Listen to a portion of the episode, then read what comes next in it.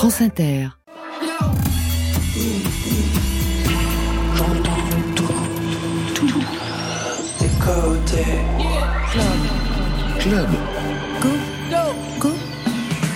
Go, bonsoir à toutes et à tous. Entrée libre au studio 621 de la Maison de la Radio et de toutes les musiques. Bienvenue dans Côté Club, votre dose de musique quotidienne 100% French Kiss avec Marion Guilbeault. Bonsoir Marion. Bonsoir Laurent, bonsoir tout le monde. Un homme en pyjama rouge, un joint à la main qui couche avec une baguette de pain et Notre-Dame en flamme derrière la fenêtre.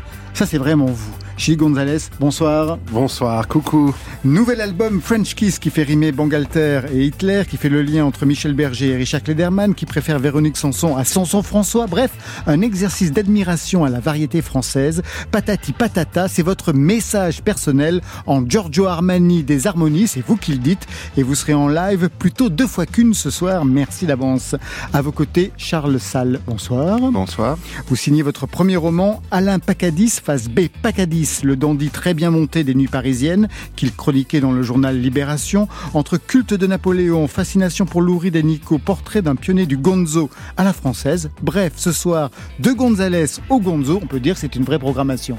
Pour vous, Marion Je vais profiter de la présence stimulante de nos deux invités pour ouvrir quelques dossiers SM. SM comme scène musicale avec au programme streaming, mafia et réseaux sociaux. Côté club, c'est ouvert entre vos oreilles. Côté club, Laurent Goumard sur France Inter. Ouverture piano avec Chili Gonzalez qui s'est installé pendant le générique à son piano. Premier titre extrait de ce nouvel album French Kiss. Chili Gonzalez, French Kiss pour Côté Club. Je vous French kiss.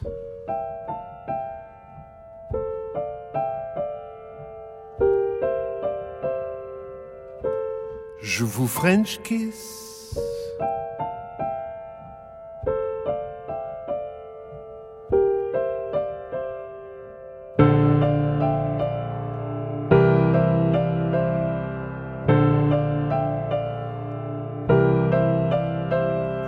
French kiss avec la langue de Molière.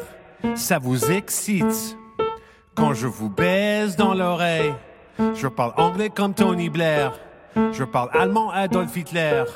Mais en français, je prononce les R. Éclair, tonnerre, pomme de terre. Je lis dans mon lit, je suis littéraire. Je lis Carrère, j'écoute Macala, je mange du camembert, je fume du cannabis, c'est mon somnifère. Bla bla bla, etc. Patati patata, je viens du Canada, j'aime les castors, mais à la frontière, je suis franchouillard, check mon passeport. Je vous French kiss. Avec la langue française. Je vous French kiss en chantant la Marseillaise. Bien dans mes charentaises, en robe de chambre, comme Robespierre, je suis trop fier de parler la langue de Voltaire, Flaubert, Baudelaire et Bangalter.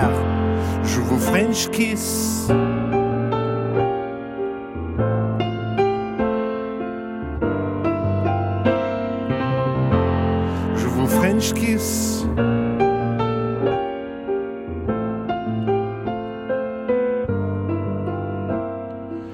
Chansonnier parolier. Mais je suis pas Benjamin Biolay. Je rappe en triolet. Votre langue est intimidante, ok? C'est en français que Chili chante, ok? Ça m'a pris longtemps. Beaucoup de romans, beaucoup de films d'Yves Montand. Avec mon petit accent si charmant, et je comprends que je manque de maîtrise. Heureusement, j'assume mes bêtises. Votre passé simple n'est pas si simple. Le mien est compliqué comme un labyrinthe. Beaucoup trop jeune pour Verlaine ou Prévert, je préfère lire des pentes. Beaucoup trop vieux pour parler en verlan, je n'ai pas 17 ans, mais je vous French kiss comme un vrai séfran. François Mitterrand. Je vous French kiss avec ma langue française. Je vous French kiss. Hmm en dansant la javanaise. Bien dans mes charentaises, en robe de chambre, comme Robespierre, je suis trop fier de parler la langue de Voltaire, Baudelaire, Flaubert et Bangalter. Je vous French kiss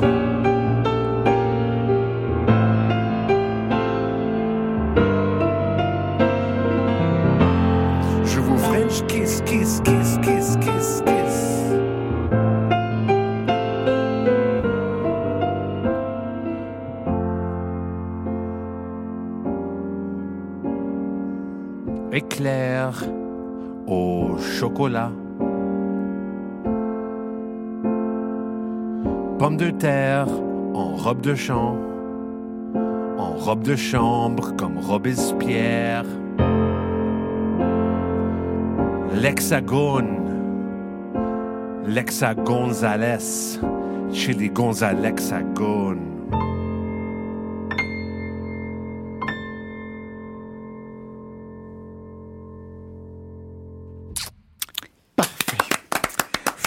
Kiss, extrait de French Kiss, c'était le premier live au piano de la soirée signé Chili Gonzalez. Prise de son ce soir, Mathieu Bérény et Céline Guéribi. Chili Gonzalez, je vous présente Charles Salle, qui signe son premier roman, Alain Pacadis, phase B. Est-ce que vous avez entendu parler d'Alain Pacadis? Pas du tout. En deux mots, qui sait, puis on en parlera plus amplement tout à l'heure, euh, Charles Salle. Euh, journaliste rock de la nuit à Libération. Dans les années 70, 80. 75, 86. Alors avant d'en parler plus amplement tout à l'heure, je voudrais peut-être euh, qu'on écoute juste sa voix pour que vous compreniez quel type de personnage il était, Chili Gonzalez. Alain Pacadis. Est-ce que vous choisissez vos vêtements avec soin? Parce que là, je vous vois habillé, vous n'êtes pas vraiment. Oui. Excusez-moi. Mais non, justement, c'est un certain. Oui, oui, exactement. Non, mais c'est très voulu. C'est un ah laisser-aller. Euh, c'est volontaire. C'est parce que bon, j'ai passé quand même cette nuit chez Castel, des choses comme ça. Et donc, moi, j'aime mieux pas être habillé comme les autres pour aller là-bas. Moi, j'aime mieux y aller avec un jean un peu euh, pas très net et, une chemise euh, un peu sale. Parce que peu de gens peuvent se le permettre. N'importe qui d'autre viendrait habillé comme moi chez Castel, il rentrerait pas. Gilles Gonzalez, un mot sur ce phrasé nonchalant, légèrement maniéré d'Alain Pacadis. On est vraiment dans les années 80 à ce moment-là. Ben, c'est un peu le même concept de monter à la Philharmonie. Euh, avec ma robe de chambre et mes pantoufles. Ça veut dire il, faut oser. Il faut approprier les choses. Euh, il y a beaucoup de règles et de codes euh, dans la culture bien pensant, culture française peut-être même particulièrement. Et quand on est étranger, on a un certain droit, si on le prend, euh, de faire autrement. Moi, je me retrouve beaucoup dans ce discours de chemise sale. Moi, je suis reconnu euh, dans, avec, dans, avec mes proches d'avoir toujours euh, beaucoup de tâches sur euh, mes bah, vêtements. Ce soir, vous êtes impeccable. Oui, je fais un petit effort pour, surtout pour toi, Laurent. bah, tout est réussi. Le velours éponge, j'adore pour le, le, polo. le polo, bleu, bleu, bleu lagon. Un pantalon en velours à grosse côte, c'est ce qu'il faut porter dans les roses et puis des chaussures dans les jaunes. C'est du grand radio quand ah, on décrit les vêtements. oui, bah oui c'est très important. Chaque fois, je me demande comment vous allez être habillé. Alors, retour à ce French kiss, un baiser avec la langue pour une déclaration d'amour à la langue française, celle de Molière. Vous êtes canadien et on l'a entendu dans la chanson, vous dites que vous avez mis du temps, que cette langue était intimidante. À quel moment vous vous êtes senti autorisé à chanter la langue de Voltaire? Ben, 2022, le début de l'année, euh, j'ai attendu quand même une bonne douzaine d'années ben d'écrire des textes tout court, euh, même en anglais. J'étais beaucoup dans l'instrumental depuis Solo Piano 2 en 2012. Et on peut pas forcer des choses comme ça, surtout avec les mots. Les mots, euh, comme c'est bien l'écrivain, euh, ils ont une signification assez précise. Avec la musique instrumentale, on se permet une certaine abstraction qui fait que personne sait de quoi on parle vraiment. Avec les mots, c'est autre chose. Donc j'ai attendu et c'est pas venu en anglais, mais en français. Qu'est-ce qui a été l'élément qui vous a débloqué pour chanter ce français? Est-ce qu'il y a eu un élément déclencheur? Bien, La littérature, déjà. Euh, J'avais pas vraiment euh, profité de, de lire euh, jusqu'aux pandémies, euh, de lire des grands romans de Victor Hugo, Les Travailleurs de la mer, m'a beaucoup inspiré en, en, particulier, et aussi la littérature plus plus récente, les Vernon Subutex de Despentes. Et en parallèle, j'ai tombé amoureux de, du rap français euh, à travers un rappeur suisse francophone qui s'appelle Makala, dont je cite également dans mon morceau. Mhm. Et ça m'a un peu euh, ouvert le chemin à apprendre la nouvelle génération de plein de, de jeunes rappeurs. Le terrain est mûr peut-être que, que je reviens à faire ce que je faisais avant, parce que ma gestion de carrière est très influencée par les rappeurs. Bah c'est comme ça que vous avez commencé. Vous ne vous refusez aucun cliché parce que vous êtes étranger et que vous en avez bien le droit. Dans le titre, on entend charentaise, vous en portez généralement pour les concerts, et sur la pochette, vous couchez avec une baguette de pain, elle est sur l'oreiller, on la voit, un dessin de Fab Caro. C'est ce type de perversion que vous lui inspirez, coucher avec une baguette de pain? Déjà, c'est consensuel. Je veux juste dire. euh, Elle était consentante. ouais, j'ai pas envie de me faire MeToo par, euh, par une baguette. Ça, Ça, je c'est peux clair. imaginer, ça serait vraiment la catastrophe. Ouais. Derrière vous, vous d'ailleurs qui fumez un joint sur la pochette, on aperçoit Notre-Dame en flammes et c'est un lien direct avec la chanson Il pleut sur Notre-Dame. Vous dites d'habitude rien ne m'atteint, donc exception pour cet incendie de Notre-Dame. Ce qui m'intéresse moi, c'est pas tant le joint, pas tant Notre-Dame, mais le fait que vous dites ce rien ne m'atteint généralement. C'est vrai? Ben, ça veut dire que les moments euh, où euh, tous les médias, les yeux du monde, euh, surtout à travers les réseaux sociaux, ils ont tendance d'aller tout dans le même sens. Il y a beaucoup de conformisme. On veut toujours euh, appartenir au même moment. Et moi, je, j'ai toujours, je prends mes distances de tout ça. Tout ce qui est un peu euh, culture commun, euh, il faut que je garde mon distance en tant qu'artiste. C'est obligé quelque part. Euh, je, je- et à Notre-Dame, c'était un, événement culturel quand même, du postmodernisme. Je sais pas de quoi je parle exactement, mais j'ai eu l'impression que c'était un drame que tout le monde avait un, une curiosité morbide dans le monde entier. Je recevais des textos des gens au Canada. Euh, euh, tu es fasciné par ça, peut-être un symbole du, vieux France qui s'écroule. Euh, je peux juste dire que ça m'a un peu repoussé tout ça, Euh, surtout de le voir de ma fenêtre et de voir que les pompiers avaient mal à accéder à- aux cathédrales à cause des gens avec leur téléphone. C'est pour ça que je dis dans la chanson, il pleut sur Notre-Dame, il pleut sur votre drame. Un joint sur la pochette pour un album ambitieux, on vous sent libre dans la composition. Votre label vous fout vraiment la paix, vous avez toute liberté. C'est moi le label, c'est Ah, pour ça, c'est moi qui me fous la liberté. euh, Parce que sinon, ça n'aurait pas été possible. Notamment le joint, je pense que ce ne serait pas passé. Et puis même les compositions que vous avez dans le... Mon existence n'est pas possible sans cette liberté. C'est pour ça que je suis en autarcie totale depuis euh, 2010. Moi, j'ai, moi, je demande permission à personne. Je fais mes propres fautes. Je, je peux fêter mes propres succès. En 2010, qu'est-ce qui s'est passé pour que vous preniez cette liberté, cette indépendance? Ça se passait mal? Ben, je passais trop d'efforts à essayer de convaincre les gens de vouloir faire les choses à ma façon. Donc, je me suis dit, le business est en, est en train de changer, ça va dans mon sens avec l'internet et, et voilà. Et voilà, chez les rappeurs, c'est normal de commencer euh, un, label avec un manager qui est plutôt un business partner. C'est déjà comme ça dans la musique électro, dans la musique rap. Donc, euh, quelque part, je me suis dit, euh, je, je vais être un peu le premier pianiste de fonder son propre label pour justement passer mon énergie au moins à, à souffrir les conséquences de mes mauvaises idées si ils sont mauvaises euh, et pas être là à essayer de, de, souffrir de mauvaises conséquences des mauvaises idées du label. Voilà. Mais euh, au moins euh, artistiquement j'ai j'ai pas à convaincre des gens à part mes fans. Donc nous sommes convaincus. Je vous laisse regagner le piano pour une deuxième partie. Alors qu'est-ce que vous avez choisi? Un medley ou euh, reprendre message personnel? Puisque Ah, ben, tout un va se faire comme deux. ça en live. Ah, un peu les deux. Ça veut dire qu'il y a un message personnel. Et comme j'avais évoqué Yves Montand dans le deuxième couplet de mon morceau French Kiss, il y aura un petit euh, Easter egg, comme on dit en anglais, que je vais cacher une référence euh, à Yves Montand euh, au sein de message personnel parce que pendant les balances, j'ai compris que je peux un peu faire un mash-up entre ces deux trucs. Message personnel, c'est Michel Berger et Françoise Hardy. Ce Oui. soir, c'est Chili Gonzalez avec Yves Montand. Je vous laisse regagner le piano. Oui, et pour, pour juste dire que Ouais. comme c'est version instrumentale, je constate que je fais uniquement la partie berger. Oui, on aura bien compris. Merci à vous.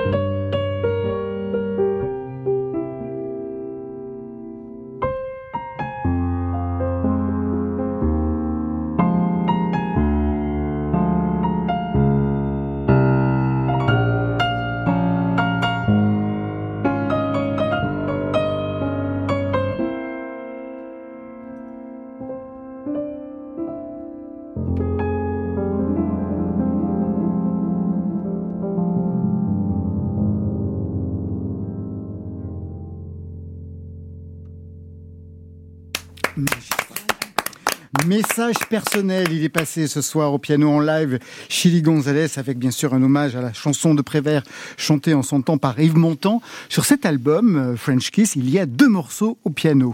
Il y a Romance sans parole de Gabriel Fauré, jusque-là tout va bien, et donc ce message personnel de Michel Berger, que vous auriez pu aussi chanter. Pourquoi vous êtes privé de la partition de Françoise Hardy?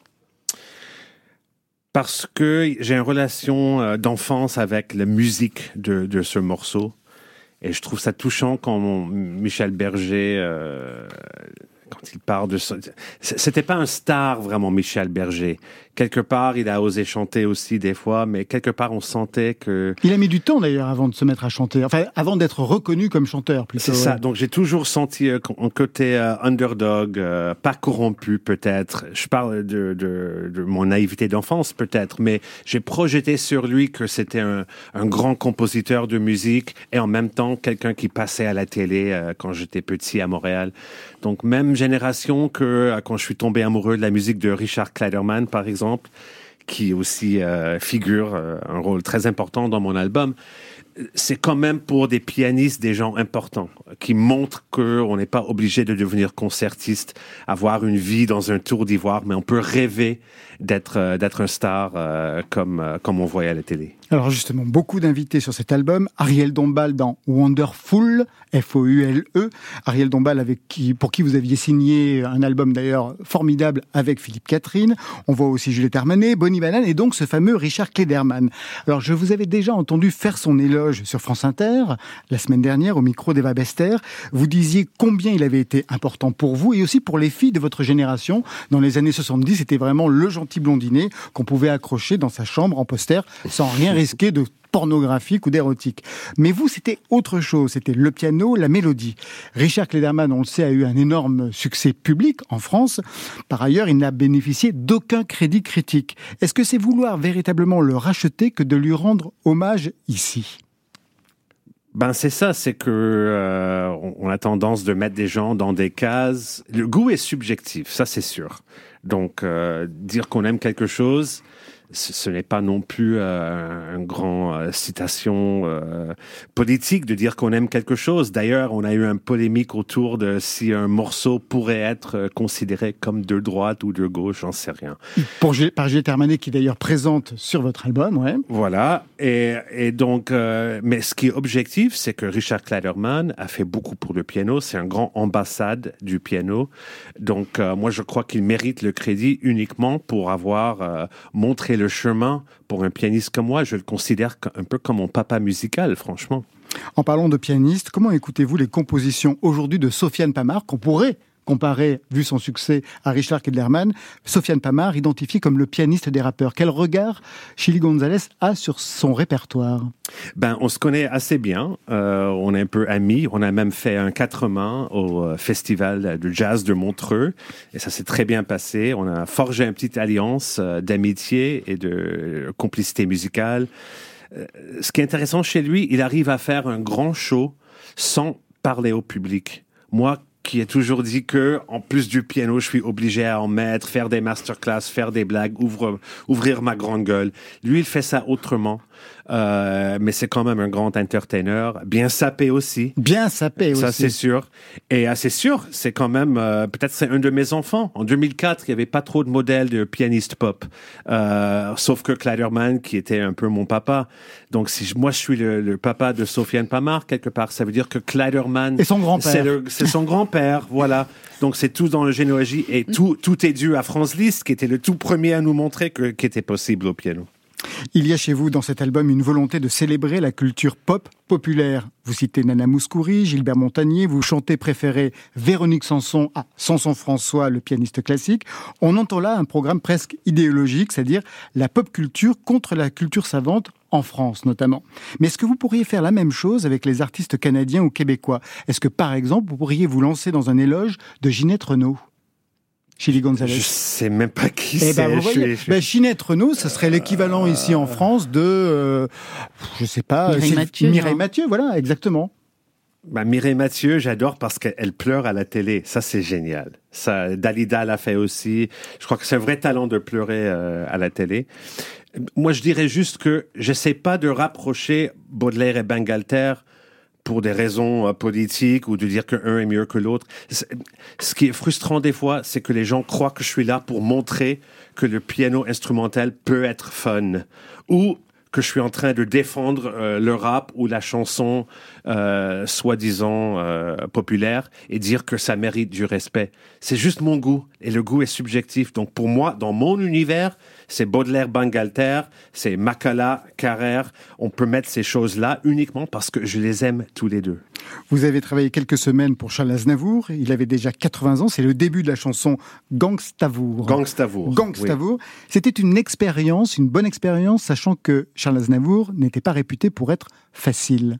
Chez Gonzalez. Ben, on s'en fout d'être facile. Ce qui est intéressant pour moi, c'est de voir quelqu'un à 80 ans, toujours motivé par un cocktail très mélangé de sentiments, dont la générosité, dont un vouloir de- d'ambition artistique, et aussi d'être un peu radin, d'être un peu euh, dans, comme moi, d'être un peu euh, dans la rancune. Comme moi, vous Moi, j'aime bien faire l'argent, c'est vrai. Moi, j'aime Mais il n'y bien. a aucun mal à cela, heureusement. Et, et- et voilà, euh, Aznavour, tout était assumé. Et quand il est rentré dans le studio, il a dit, mais il n'y a pas d'ascenseur ici, il y a un ascenseur chez moi. moi, j'ai compris que c'était un, pur punchline qu'un rappeur aurait pu dire. Et j'ai compris, en fait, c'est pour ça que les rappeurs, déjà, ils adorent Aznavour, euh, parce qu'il a gardé cette énergie, même euh, à ce moment dans sa carrière, où il aurait pu être que dans le confort. Il se rendait dans un déconfort en, ayant se laisser faire porter par plein d'émotions. Et c'est ça que j'apprécie chez lui. Pour moi, la chanson, c'est c'est un hommage à 100%. J'admire Monsieur Aznavour. J'ai pu l'accompagner au piano pendant trois semaines avant qu'il nous vire, hein, parce qu'il faut dire que j'étais viré de son album au bout de trois semaines. Pour quelle raison? Euh, on sait pas trop, mais je crois que euh, il a pas voulu faire l'album avec euh, moi et à, à l'époque euh, Renaud Létang, Ouais. euh, avec qui euh, je Avec qui vous à travaillez travailler d'ailleurs depuis, sur cet ouais, depuis album, 20 ouais. ans. Ça c'était tout le début. C'était un des premiers projets qu'on a fait ensemble, Ouais. et je crois que c'est les maisons disques qui lui a un peu forcé à vouloir travailler avec des jeunes. Des jeunes entre guillemets parce que tout est relatif. J'avais 35 ans peut-être. Euh, et euh, que Aznavour, il, il aimait bien quand le maison disque lui faisait euh, payer euh, des choses. Donc il s'est dit, ok, je vais essayer de voir. Peut-être qu'il était assez ouvert pour voir, mais à un moment, euh, il a voulu être dans l'orchestre, euh, les trucs un peu plus tarte à crème qu'on connaissait. Mais il existe un album de Renaud Létang, Chili Gonzalez, Charles Aznavour. Il est sur un disque dur. Et je sais pas, c'est frustrant des fois parce que je crois que l'album était très bien. J'avais l'impression qu'on avait rajeuni Monsieur Aznavour par au moins deux décennies. La prochaine fois que vous venez ici, vous nous apportez Les au moins des extraits de, hein. cette- Ah oui. de cet album. Faut faire ça en cachette, sinon on n'a pas le droit. Donc il faut pas le dire à la radio. On ne le dira sur- pas à la ouais, radio. On ne dira pas. Votre dernier French Kiss, il date de quand? Chez Gonzalez Mon- un, un vrai French kiss. Ah oui, un vrai. Ben moi j'ai mis de la langue au micro là. Ah, donc c'est au la- micro. À la fin du morceau, il y a ma salive, euh, il est dedans. Hein. Il couche avec une baguette et il embrasse les micros. Formidable. Vous restez avec nous puisque c'est l'heure de votre choix playlist. Chez les Gonzalez, vous avez choisi Les Feux Follets de Flavien Berger. Un mot sur ce choix qui vous honore. Ben, Flavien Berger, euh, je crois que c'est dans une ligne de, de chanteurs, euh, interprètes comme Philippe Catherine ou bien Bonnie Banane. D'ailleurs, ils ont travaillé beaucoup ensemble. Et donc, Flavien Berger, j'ai j'ai jamais rencontré, mais euh, je sens que c'est quelqu'un qui, qui profite aussi du changement dans le, dans le perspective sur la musique française qui permet de s'amuser en étant très sérieux et très accompli en tant que compositeur aussi. Donc pour moi, c'est euh, c'est l'héritier de plein de choses, euh, ce que, ce que j'adore dans la chanson française. Vous avez vraiment le sens de la famille.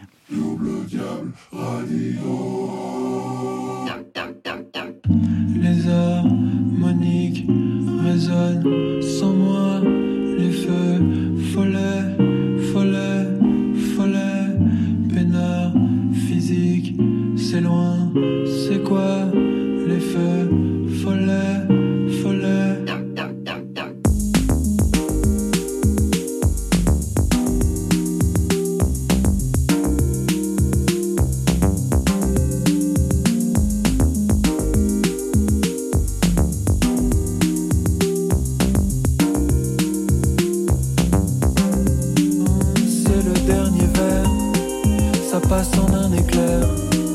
Les larmes désaltèrent, les flammes de la terre. Le cœur aussi me serre. Et si c'est à refaire, oh oui, je réitère. La fête au cimetière, sur la place en plein hiver. Les oiseaux font des ombres qui dansent. Je garde la face, ça je sais faire.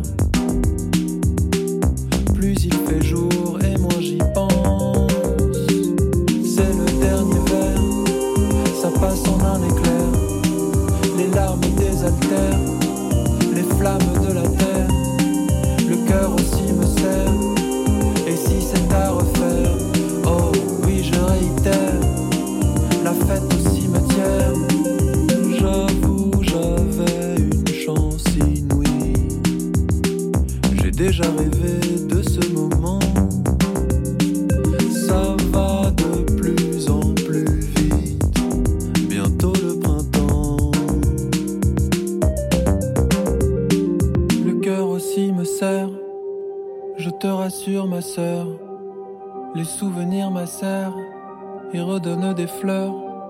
Trop ivre pour te plaire, trop pique du cancer. Bah faut pas s'affoler, ce feu est éphémère.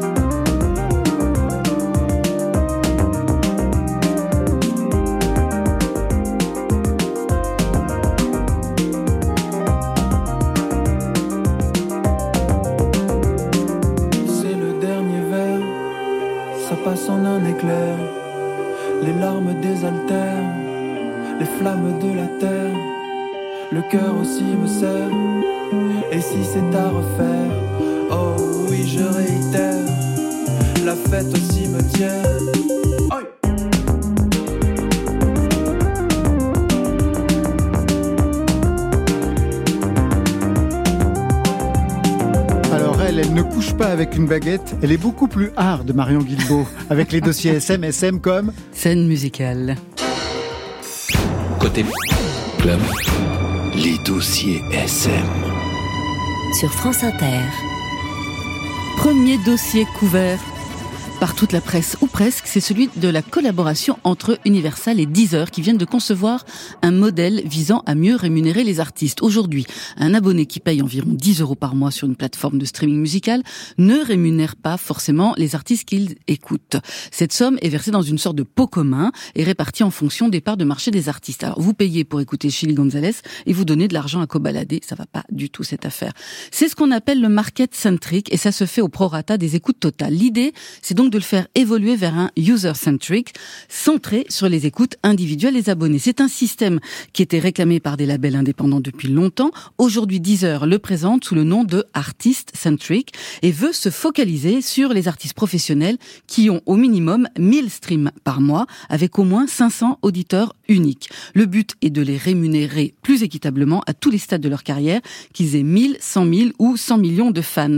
Deezer et Universal souhaitent ainsi récompenser la qualité de la musique et l'engagement des utilisateurs plutôt que de se fier à des algorithmes pour la programmation. Deezer, déjà engagé dans la lutte contre les contenus générés par l'intelligence artificielle, prévoit aussi de remplacer les contenus audio non musicaux, vous savez, ces fameux bruit blanc par ses propres créations.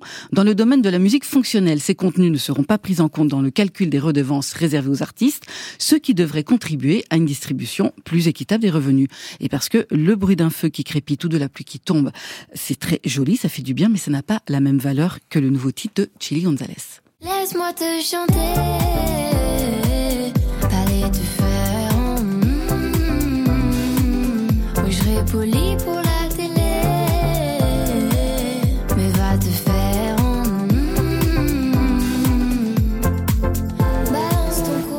Cette chanson, vous l'avez entendue partout. Elle a fait de la chanteuse Angèle une star. Son premier album Brawl, sorti en 2018, a dépassé le million d'exemplaires. Tout semble briller dans le meilleur des mondes. Et pourtant, l'interprète de Balance ton quoi serait la dernière artiste en début de carrière à rencontrer un tel succès ces dernières années. C'est l'objet d'un papier signé Salomé Ferraris dans Le Figaro. Les certifications double, triple ou quadruple platine se font de plus en plus rares. Même des artistes comme Jules ou Nino peinent à dépasser le disque de diamant. Plus de 500 000 albums vendus et aucun tube français ne se hisse dans le top 100 du magazine Billboard. Et quelles en sont les raisons alors? Alors pour Antoine Guifian du label Parlophone, ça tient au business model de l'industrie musicale principalement orienté vers le streaming. Chaque jour, plus de 60 000 nouveaux titres sont mis en ligne sur les plateformes, parfois jusqu'à 140 000. Lancer de nouveaux artistes noyés au milieu d'une telle profusion relève donc du défi. C'est un marché très fragmenté donc, où cohabitent beaucoup de petits artistes qui émergent plus facilement sur les plateformes de streaming. Mais Vincent Lenaine, producteur indépendant, nuance. Le revers de la médaille, c'est que ces talents peinent à fédérer au-delà de leur cœur de cible.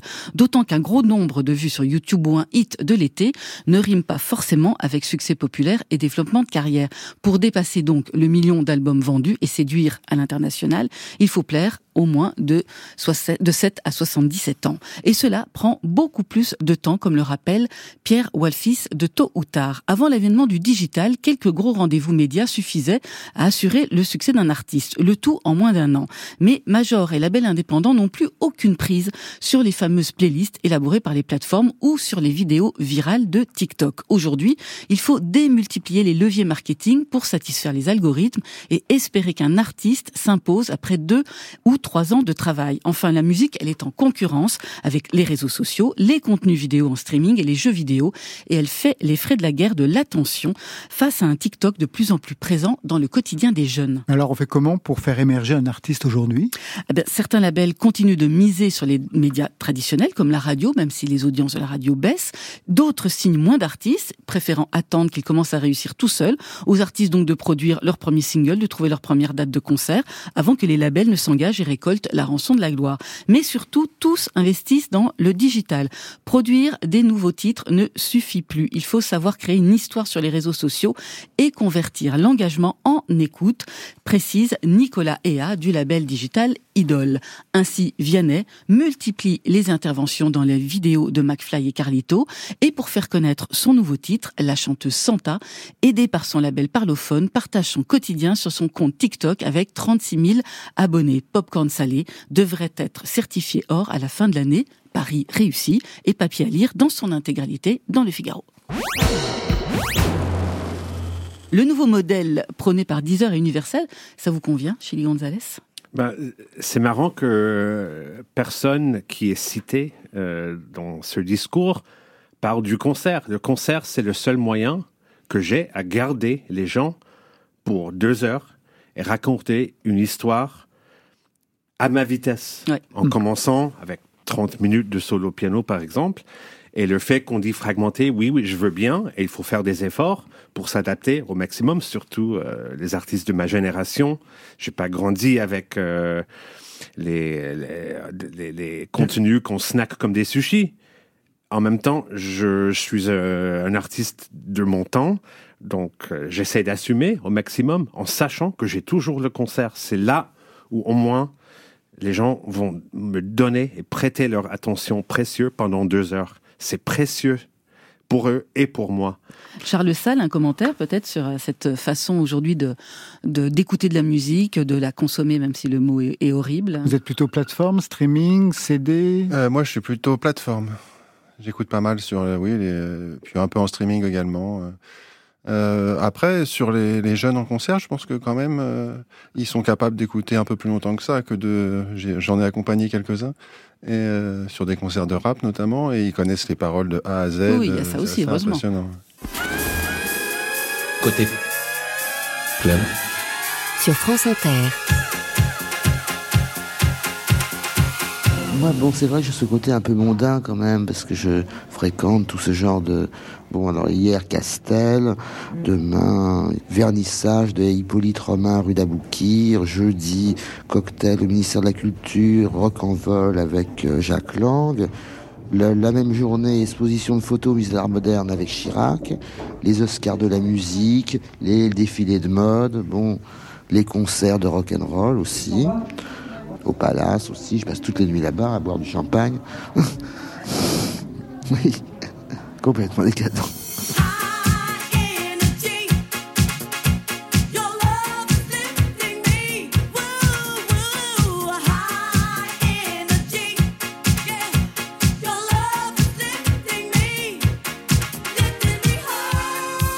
Laurent Goumard.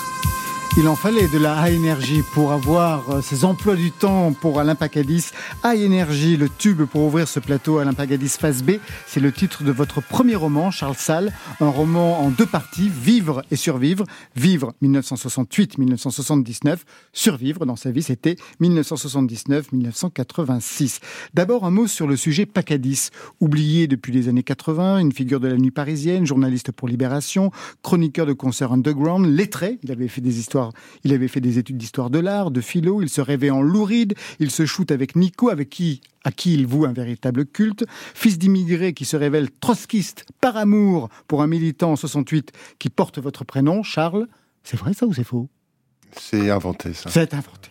Qui vit en couple ouvert avec Dina, transsexuelle prostituée Camé, Camé comme lui, Pacadis, c'est la beauté cachée des laits, 20 cm épaisse dans le pantalon, il en est très fier. Une mère qui se suicide en 70 quand il lui déclare vouloir vivre sa vie d'homosexuel, je dis ça pour aller vite. Bref, une figure à la fois flamboyante et pathétique. Vous, quel lien avec ce sujet, puisque dans les années 70-80, vous étiez enfant, tout jeune adolescent, vous ne lisiez pas, j'imagine, les chroniques dans Libération, ni ses interviews avec Warhol, Gainsbourg et autres Iggy Pop. Charles Salle. Oui, non, euh, mon lien, c'est d'abord euh, d'avoir été un clubbeur comme lui euh, quand j'étais adolescent, donc de beaucoup sortir, et notamment au, bah, Palace, pas seulement, c'était l'époque de la French Touch, donc on allait au Queen, on allait aux Folies, et on parlait beaucoup de lui, en fait, on était un petit groupe, et c'était une figure dont on parlait comme ça parce que son rapport à la nuit, son rapport à la musique, son rapport à la drogue aussi qui était important. Donc il y a d'abord ça, ça c'est la première chose. Mais s'il y avait eu que ça, j'aurais écrit ce livre quand j'avais 20 ans, on va dire. Et là, ce qui m'intéresse aussi, c'est euh, bah, de comprendre son destin. Comment ça se fait que cet homme si brillant, qui avait fait des études, qui avait beaucoup de choses pour être heureux, on va dire, finalement a été euh, malheureux la plus, partie la plus grande partie de sa vie. Pacadis figure queer avant la lettre, bisexuel, troublé par la transsexualité. Ce sont les années punk, post-punk, sida, les années où Matzneff affiche les photos de son tourisme sexuel avec des enfants. Pacadis veut même le balancer, mais l'époque permissive n'aurait pas compris à l'époque. Vous évoquez tout cela, mais il y a aussi le journaliste, bien sûr, Gonzo avant l'heure, dont la carrière commence par un échec, et un sacré échec. Peut-être pourriez-vous raconter l'épisode des New York Dolls. Charles Salle. Ah, l'épisode des New York Dolls. Les New York Dolls, donc c'était un groupe euh, un peu un peu queer d'une certaine manière, hein, qui euh, qui a émergé euh, au début des années 70 à New York. Euh, dans un style euh, un peu transgenre, euh, en tout cas, bon, à l'époque on disait pas travesti, on va dire pour les, à l'époque on disait plutôt travesti, qui a un succès fulgurant et qui euh, doit faire une tournée mondiale euh, alors qu'ils n'ont pas encore vraiment d'expérience et qui arrive donc qui, qui commence par un- une étape européenne à Londres. Euh, avec, euh, bon, il y avait déjà eu une première tournée où, euh, où le batteur était mort euh, d'une overdose. Bon, c'était, il y avait vraiment eu tout un tout un mythe qui tournait autour d'eux. Et donc première étape à Londres qui se passe plutôt pas mal, à part quelques épisodes dans les grands magasins, mais bon. Et euh, Pacadis, moi j'imagine ça parce qu'en vrai il l'a vécu, mais bon, hein, c'est un roman, c'est un c'est un roman, roman, hein. C'est pas vraiment un bio. roman. On n'est C'est pas un dans roman. une bio. On n'est pas dans une bio. Donc euh, moi j'imagine, voilà, Pacadis va se servir de, des Dolls pour devenir ce qu'il a envie de devenir, c'est-à-dire euh, un journaliste gonzo, un journaliste qui est au cœur de l'action, de la musique et qui est parmi les stars. Et donc voilà, les Dolls arrivent à Paris et lui, euh, comme il a des contacts déjà euh, pas mal dans le milieu du- de la drogue, et il va se dire, bah, je vais me, je vais leur fournir la drogue dont ils ont besoin. Et voilà, donc il, il arrive, il les accueille à l'aéroport, il vient avec tous ses amis de ce qu'on appelle la bande des Halles à l'époque, euh, Kruger et autres. euh, en, dans une Cadillac, ça c'est vrai, hein, par contre, euh, dans une énorme Cadillac. Et il les accueille à l'aéroport et il s'arrange pour rentrer à l'hôtel avec eux et les accompagner dans toute leur tournée parisienne qui va se révéler catastrophique. Catastrophique. totalement catastrophique. Il veut en faire un article, un article qu'il va écrire, refusé par Bizot. Bizot, Chili Gonzalez, c'était un pape à l'époque du nouveau journalisme, c'était le directeur d'Actuel, qui lui dit on pense écrire comme Lester Banks, c'est-à-dire donc comme le Gonzo, mais on torche du Villiers de l'Isle-Adam. Alors je ne sais pas si c'est vrai ce qu'il a dit, mais en tout cas, c'est au moins très, on voit exactement de quoi il s'agit, c'est-à-dire qu'à l'époque, c'est vrai que le style de Pacadis pouvait passer pour maniéré, style 19e siècle, des esseintes, etc., etc. À quel moment, pour vous, Pacadis va-t-il trouver son style? Mais je crois que ce moment-là est vraiment clé. Parce que ça va lui faire vraiment mal cet échec. Il y a un article en plus qui paraît dans, dans Actuel où on se moque de lui, euh, qui s'appelle Alain Picradis, où on, où- où on commence à parler justement de cette saleté, de mélanger à cette mondanité et à ce ton, euh, voilà, cet accent qu'on a entendu au début là, qui est extraordinaire, là, qu'il a travaillé, hein, qui, On va revenir sur ce pas- phrasé. ouais, ouais. qui était incroyable. Et, et ce moment-là, après ça, il, il s'enfuit. Il part euh, en Afghanistan. Il va, il va tomber dans, dans la drogue très fortement, dans l'héroïne. Et je crois que pour moi, c'est un moment clé qui explique un peu tout, et notamment, bah, ce, il va faire de ce qu'on lui reproche une fierté d'une certaine manière. Il va retourner l'injure, on, l'insulte un peu, on lui. Si, si c'est l'article a des relents homophobes, hein, ouais, très, fort, très fort, et donc lui, cette homophobie qu'il déclasse un peu, eh ben il va s'en servir et il va devenir ce qu'on lui reproche d'être en fait. Et là, il trouve son style. Un mot a toujours défini Pacadis, c'est le mot dandy. C'est un mot qu'on vous colle aussi d'ailleurs chez Gonzalez. À l'époque, tout le monde était dandy. Patrick Eudeline, qui était aussi un journaliste rock, était dandy. Que Pacadis compare d'ailleurs à un sous-Adrien. Alors là, c'était le dandy flamboyant, journaliste, écrivain inspiré. Ce dandisme, voici ce que Pacadis en dit. J'adore tout ce qui est décadence, euh, un peu négatif, un peu chaos, tout ça. C'est le propre également de- du dandisme, cela? Oui, je crois. Oui, oui. Bah oui, parce que c'est l'antiprogressisme. Mais de toute façon, en choisissant de vivre la nuit et non le jour, c'est déjà bon, se singulariser par rapport aux autres gens et refuser le, bon, le travail, puisque on ne travaille pas la nuit, on s'amuse. Et le jour? Mhm. Le jour? Mais le jour, je donne deux, trois coups de fil et j'écris un article une fois par semaine. Est-ce que, vous dépensez beaucoup d'argent dans votre Très quotidien? peu, très très peu parce que je suis invité partout, donc euh, j'ai pas besoin. Parce que je, dans toutes les boîtes de nuit, je paye rien, je bois toute la nuit, je paye rien. Et je, bon, je, je relate, je relate aussi tout ce qui se passe dans, dans les boîtes, et dans les dîners, et dans les cocktails, et dans... Pourtant, on a tendance à dire qu'un dandy est quelqu'un de oisif. Oh, je suis quand même très très oisif. hein. Oui, vous êtes un oisif. Ah, faut pas non plus euh, croire que je suis un bourreau du travail. Non, je- bon, des fois je dis je suis fatigué parce que j'ai fait trois cocktails de suite, mais bon, je me tue pas à la tâche non plus. Le dandisme comme anti-progressisme, est-ce que vous pourriez reconnaître cette définition chez Gonzalez, vous qu'on a taxé de dandisme? Non, parce que pour moi, c'est un, c'est une façon de créer de l'intimité, euh, en même temps avec un léger désrespect qui va avec. Peut-être qu'il y a ça qui, qui, l'évoque, mais euh, j'ai l'impression que lui était bien là-dedans, euh, et que pour moi, c'est un choix quand je suis face au public. Je suis pas un dandy dans la vraie vie, moi. Il était un dandy jusqu'au bout de, de- de sa vie. Vous parlez de ce phrasé qu'il a construit, Charles Salle. Oui, il l'a construit parce qu'il est d'origine, euh, il n'est pas du tout d'origine euh, euh, aristocrate ou bourgeoise. hein. Il vient du, du quartier de Charonne, des parents ouvriers, euh, immigrés.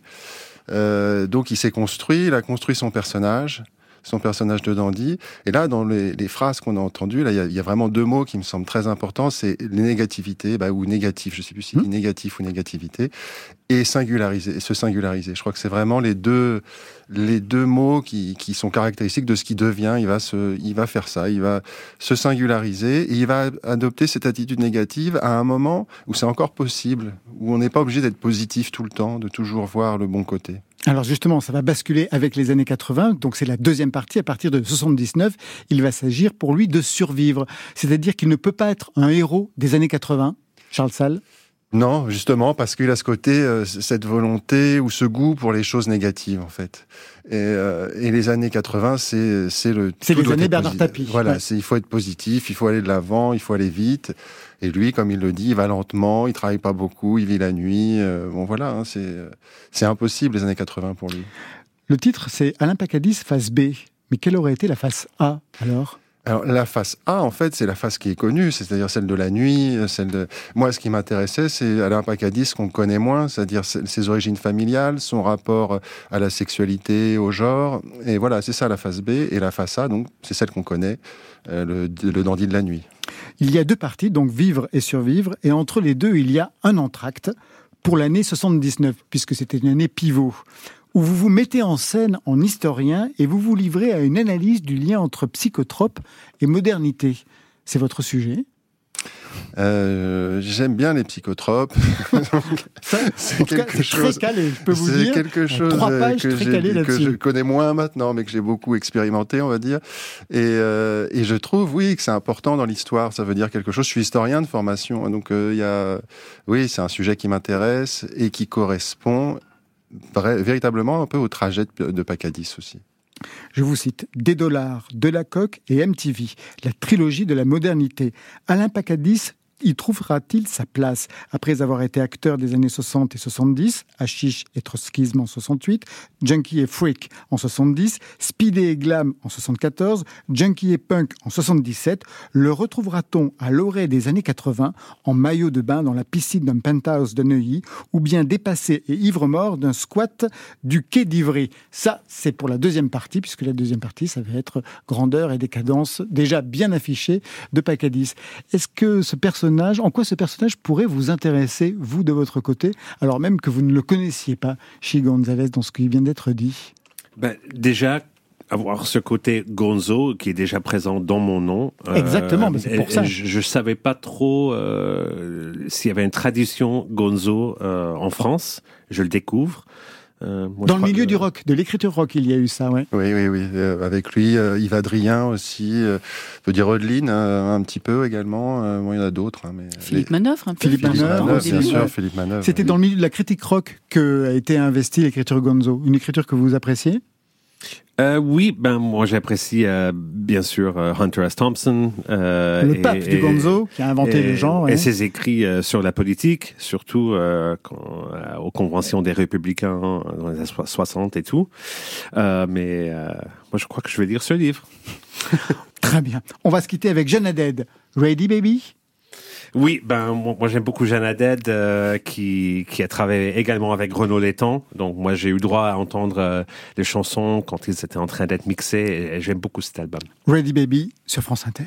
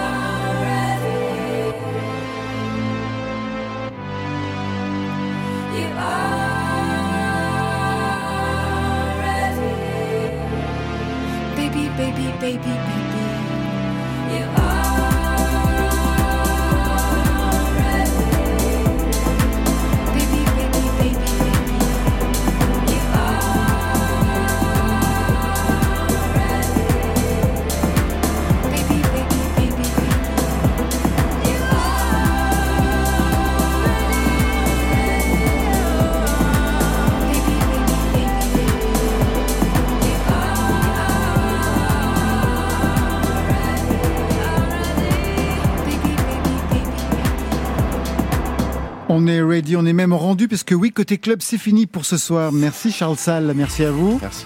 Je rappelle le livre Alain Pacadis, face B, est publié aux éditions Table Ronde. Chili Gonzalez, merci à vous. Merci. French Kiss, c'est le nouvel album. Toute la tournée est sold out, sauf le 6 novembre à l'aéronef de Lille, le 12 à Strasbourg et le 28 à Bordeaux. Allez-y parce que pour le reste, c'est même pas la peine de tenter votre chance. Ça, c'était pour aujourd'hui. Mais demain,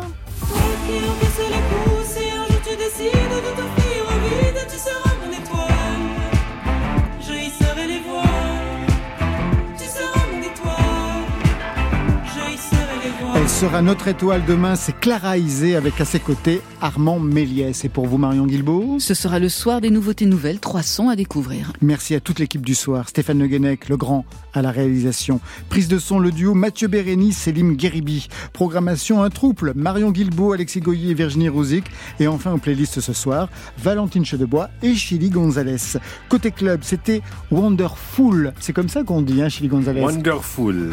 Bonne fin de soirée à tous et à toutes. Oh, c'était formidable. C'était le souffle de l'âme qui posait des mots sur vaguement des notes. Côté Oui. club. Bye, bye.